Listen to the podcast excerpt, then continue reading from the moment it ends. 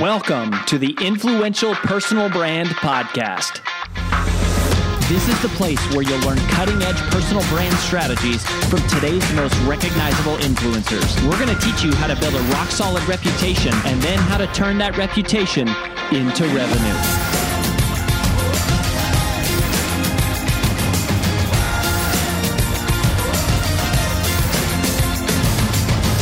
I'm your lead host, Rory Vaden, co founder of Brand Builders Group, Hall of Fame speaker, and New York Times bestselling author of Take the Stairs.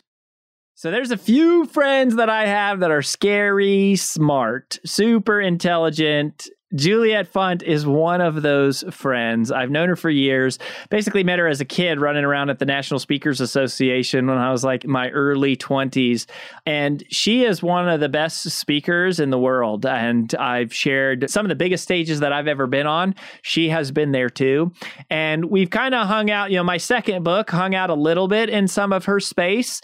Uh, she has a concept called white space, which is really about helping people just kind of reclaim their their strategic pauses and thinking time and giving them the time to sort of have more a bit of margin and a, a, bit of breath in their daily life so that we can be more creative and more productive. And so we've hung out a little bit in some of those circles and she's just kind of an expert on you know, managing all this busyness and overwhelm. And she got a, a great book deal. I'll leave it at that. She got a very wonderful book deal with a major publisher, which we maybe will talk a little bit about some because she's fresh done with turning in the manuscript for a real massive project. and, anyways, Juliet, it's great to have you. Welcome back. Yeah, you too. I'm so thrilled to be here. Yeah. So the new book is called A Minute to Think. It is, and we all need one.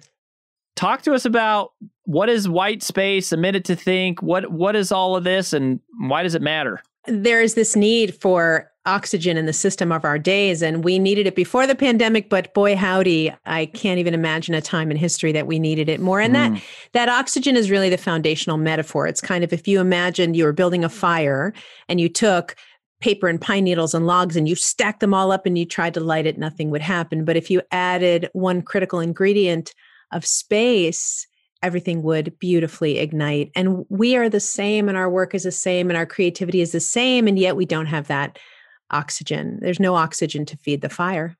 Mm, that is such a, a, beautiful, distinct, sharp, accurate metaphor. There's just there's no space. I mean, in the concept white space, of course, you're referring to like calendar. I like you're talking about calendar space. Yes, everything is crammed together, and and it feels like, especially with COVID, like you used to like walk down the hall to a meeting and at least have ten seconds to like walk down the hall to the next meeting. And now it's like one Zoom is over and the next Zoom is starting. There's like literally not a breath before we're just running to the next thing the tactic we've discussed is if you can't get a bio break, you just wait for a really chatty person and then you can mute P and return before they before you you have to double check the mute. But that's sometimes the only respite to get to get a second. And it's so inhumane to begin with, but it's also so unproductive. It's so unproductive to take people that you've worked to find and hire and headhunt and these genius pieces of talent and then put them in a deoxygenated environment where they're just going to shrivel. It's illogical. I mean, so why is that? Like why why is it so unproductive? I mean, a lot of the people listening are pretty hard driving, you know, entrepreneurs, solopreneurs, practitioners.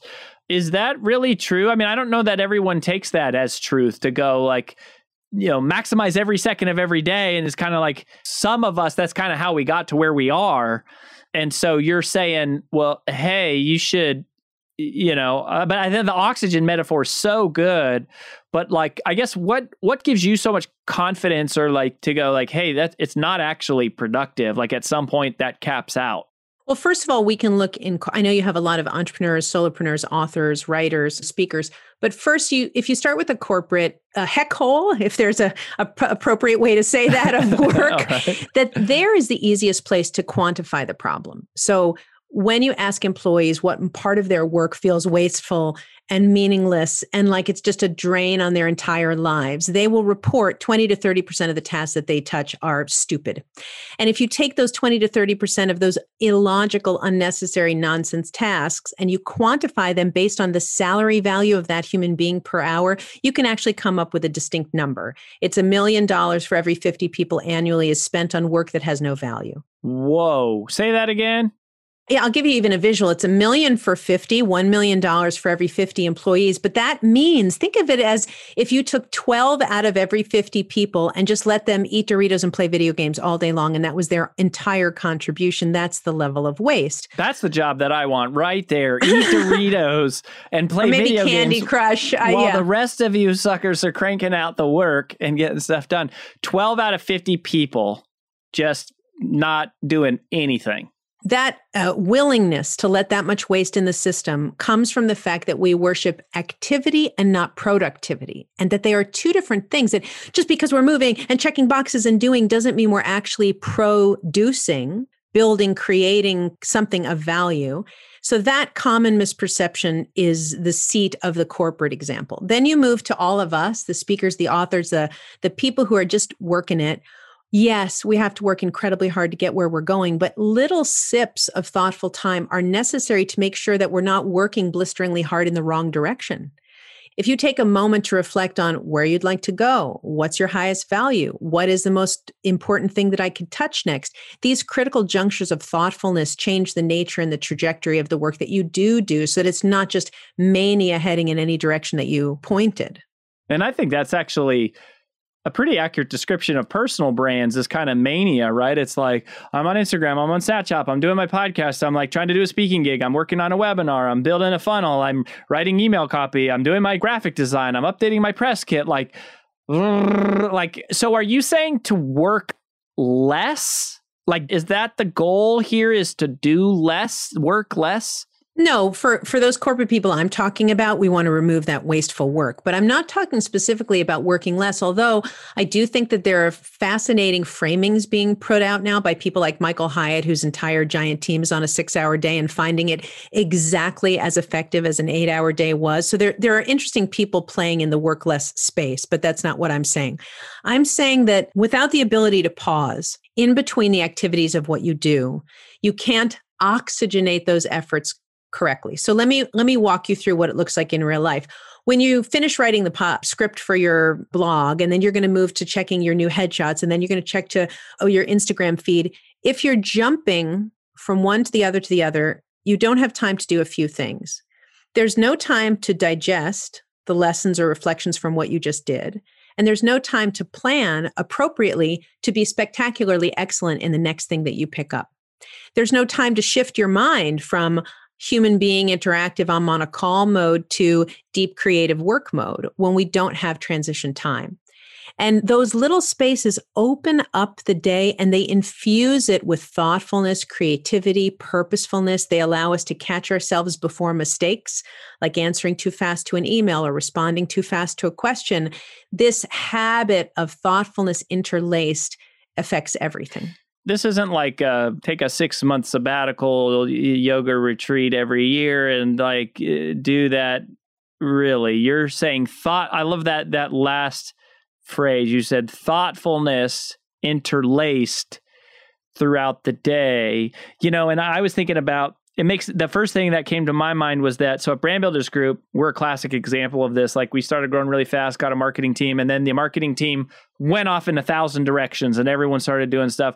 We literally got less results with like 20 people in marketing than we used to get with two because everyone was like they just start they were just competing for they were just competing for priorities. Nothing was actually going forward. It was all like going sideways. And then we were like okay we're going to do one launch a month. There's only one thing that we do every month because even if you only do one thing a month, you're not actually doing one thing a month. You're doing that thing, but you're optimizing the thing that you did the month before and you're preparing for the thing that is coming next. And we had no space and time before that because it was just a constant like race. And you're saying that happens all the time. It's low value quantity work. If you think of that phrase, it's not something that you want to be producing as a company, but many of us are generating low value quantity work. And one of my favorite metaphors for this is if I, I spoke to a mole scientist once who studies moles, little the little burying kind of critter. And what they do in mole land is they don't have any specific direction that they dig, but they dig very very fervently for the entire day. So they just put their little paws up and they just go in any direction they happen to be digging and then they give it their all. And they really work hard all day long. But that's, we don't want to be moles. We don't want to be randomly going in any direction. We want to be purposeful and thoughtful. So uh, just a minute ago, you and I were talking in prep about I'm four weeks away from book launch. The crazy is starting. The, the, the, opportunities are raining down. Should i be writing to clients? Should i be on podcasts? Should be i be writing special print media? And i took a minute and we got slow and we said what i said what is the one thing? What are the two or three things? And just that deceleration will kick in your own wisdom. It's just a matter of getting off the speed for a minute to say oh right. Wait a minute I'm just realizing that I just prepped 400 emails on a project that I'm not really invested in, but I'm just getting off on the sending, sending, sending, sending, sending. And if we take a minute to think before that, you can avert all of that work. Hi, it's AJ Vaden, and thanks for listening to the Influential Personal Brand Podcast. Did you know that the ideas we share on the show are things we actually specialize in helping you implement? If you want to raise your public profile and turn your reputation into revenue, please visit freecall.brandbuildersgroup.com to sign up for a free brand strategy call with one of our personal brand strategists. Again, that's freecall.brandbuildersgroup.com to sign up for your free call. Talk to you soon.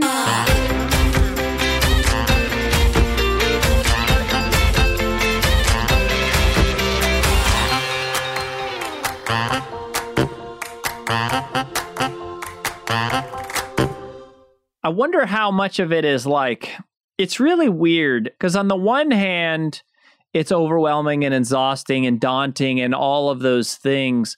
But on the other hand, it's almost like we do this busyness as a defense mechanism from having to like stop and really go, is what I'm doing really matter? Is this really smart? Do I really even enjoy the thing that I'm doing?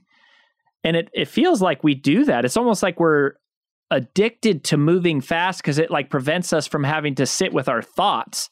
And deep work is really scary. So, the Cal Newport style deep work, where we go in and we create things that are like one gorgeous piece of sushi that's sitting on a platter that's so rich and so flavorful that you don't need anything with it, that that's just spectacular. That kind of work to produce tight, gorgeous, rich work is really hard and it's really lonely. If you're into any degree an extroverted person, you like relational tasks. I write to you and marketing writes to me and sales writes to marketing and I chat with you and I'm on Zoom with you. So all of that relational stuff factors in to what we miss when we try, try to slow things down and do quieter work. So there are a lot of addictive and habitual and adrenaline based reasons that we avoid it, but sometimes that's where the gold is. So, talk to me about that when it comes to writing your book, because this is the world that you've been living in here for the last several months. Is like you go from being this incredibly successful speaker and you got this training company and you're working with major companies. And you know like when I say all Juliet is speaking at events I mean she's she's doing events where there's 10,000 people in the room. There's 85,000 100 half a million people watching live 7500 in a room 30,000 watching on a live stream. Big time stuff. You go from doing all that to be like hey your manuscript's due in 4 months. And now you are this is that's exactly what you just went through, right? Like, how was that experience for you? It's why I didn't write a book for 20 years because the, that's, that's, I don't like being alone. I don't like that just me and the empty Word document is a terrifying place. I will clean the kitchen. I will check social. I will research orthodontic things that my children need. I'll do anything to try to avoid being in that scary, lonely place of just me and the paper. But the way that it worked for me was when the moment was ready, the right agent and the right message, and it all kind of crystallized. And then I had to figure out what the writing process was going to be for an extroverted person who was scared of the quiet. And what worked for me was uh, always writing on retreat. My writing style was that for a year and a half, I went away one day a week and wrote. And there was no email, no children, no husband, no same environment, nothing. I'd go to a hotel or I'd go somewhere else and I would be alone with the book. And that kind of compartmentalization has always worked really wonderfully for me. And it worked really, really well for this. I want to talk about the editing process. So I love that. And I write the same way, except both of my books I wrote in a week. So I do it. I know you told I, me that. I just I like disappear from the world for like seven days and just it's like a what do they call it when you like binge uh, like a rager like uh, a bender. a bender, it's like a yeah. writing. It's Yeah. like a writing bender that because it's the same way. It's like the only way I can really like get focus is to like be you know just removed from everything. But then you actually get the book written, and people are always. People are always pissed off when they talk to me because they're like, I just got my, I just finished my manuscript. And I go, Congratulations, you're 20% of the way done from having an, uh, uh, towards having an actual book. they're like, oh, they're so, so, true. mad and because it's like i think writing is one of those things you just you know mitch hedberg used to describe oh my gosh he's one of my favorite comedians he died of a drug overdose which is sad but he was really brilliant. And he used to say it's like pancakes. At the beginning they're all warm and fluffy and then by the end you're just freaking sick of them like writing is the same way. Like you're like oh this is so exciting. I'm writing my book. And then and then it's just like then you have to edit and you're like i'm so sick of this. I don't want to read. Talk to you about the editing process But how about when you're done editing and you finally get done with these sticky, cold pancakes, and then they go, now the next year of your life is going to be being on podcast, repeating back the same pancakes for the rest of your career. It's very difficult. The funny thing about the editing process was how underprepared I was for what exactly was going to happen. So I'm with a major publisher. I'm with Harper for the editing pro you were underprepared for the editing process Completely. So HarperCollins is our publisher. I have a wonderful, wonderful publisher named Hollis. And on the day of January 1st, when we turned in the book, we had a party because the book was done and I turned it in, it was finished. And then they send back a round about a month later. And you sit down, you go, oh my God, there's two days of work in copy editing and checking all the stuff in this round to read it again. And then you send back all those changes. Then they send back another round over the course of three or four months, they sent back round after round. On the third round, after being on retreat, intensely editing round one and round two of what I thought was a completed manuscript, I sent back 290 changes on the third round. So some of that is just my own perfectionistic tendencies and how much I care about this particular book being a spectacularly unique and beautiful book. But it's not done when you think it's done. You think it's done when you turn it in. It, it isn't even done until the day that the printers rip it out of their hands and say, we have to have this now or we're going to miss the deadline. You just keep tweaking it. And then, as I told you before, smart people start to say things that you wish you'd written in it. And now it's finished. And you go, oh my gosh, if I just had that conversation with Joel before we locked the manuscript, I would have completely changed A, B, or C. And I'm prepared for that to just keep going. I mean, this is what's crazy too about a book, right? Is like you go through this, you know, and it's it's a lifetime to build a platform. Then you do a book proposal, you get an agent, you get a deal, you do the manuscript. There's seventy five thousand edits. Then you're just exhausted. It's like you ran a hundred mile race, and they're like, "Congratulations, you've reached the starting line," which is now you're going to do your book promotion for the next eight eight months. And then at the end of it all, you sell the thing for $22.95. Meanwhile, you could throw your iPhone on, record a video course, and sell it for 500 bucks by this afternoon. But that's what I think makes books so beautiful and still so relevant and so important. It's it's the work that you do. It's the the amount of space and oxygen that that went into building this beautiful thing and over and over and refining it. It's a lot of great things. I mean, if you got a decent advance, you're going to be very old and gray before you even see a dollar of that 22. So that's another thing is this is the most free work I've ever done in my career over the last 3 years on this book. But the beautiful thing about writing a book is it takes content that is in a raw form and it causes you to sit with that content and tweak it and play with it and marinate it and step away from it and come back to it. And the end of it, you open it up almost as if you hadn't been part of the process and you say, This is wonderful. And it it comes to fruition like a child growing into a, you know, like a boy growing into a man. There's this day where you look at it and go, Wow, I have goosebumps right now telling you the story of getting goosebumps about looking at it because you think now it's ready. It works, it's clean, it's easy maybe it's enjoyable and wow it came together. And that's the most thrilling creative process that i've ever been involved in and that has nothing to do with whether it sells or makes me famous or makes a dollar from here forward. Everything you just described the beauty of that which we've in the context of this conversation been talking about in these what we would call and take the stairs a harvest season of focus. But it's almost like white space in a minute to think. It's almost like you get a little bit of that in everything you do. If you just breathe for a second, you kind of in, infuse that same level of creativity and wonder and innovation into your entire day just like little bits at a time. If you have the habit of the pause inside your bones, what happens is that it naturally shows up for you without trying. So on those writing days, I would write or edit for 12 hours.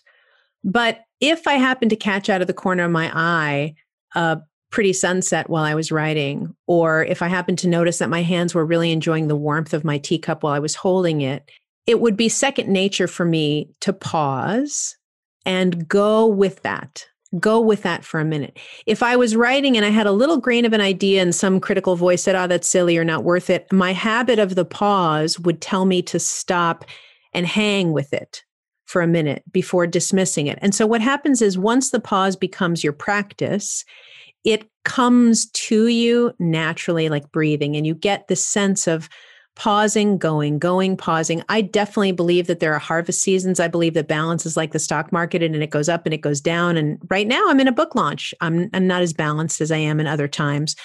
But if you can think of it as an interlacing, just a beautiful sine curve of go, stop, go, stop, go, stop, I believe that you'll be stronger, longer, and better in the work that you do. That is marvelous. The book's called A Minute to Think. Where do you want people to go to read about it, find out about it, connect with you? JulietFunt.com is where you can get the book. Uh, hopefully, that you'll share with your team because we have a very, very strong impetus for people to discuss this work together. So it comes to life when you say, I think, what do you think about this? And how can you apply it? And what feels safe in the world of busyness to take pauses? It's a wonderful thing. And there they can also take something called the busyness test, which is a quiz that any of your listeners can go to to understand where are the most pernicious thieves of their own time and where do they come from and how they can stop them uniquely for them. I love it. Well, we'll link up to julietfunt.com and also the book A Minute to Think. It is called. Check it out. Profound, powerful, insightful, both accelerating and decelerating to your life at the same time. Really, really a, a magic joy. I've read through the entire manuscript. I absolutely love it. Fully endorse this book.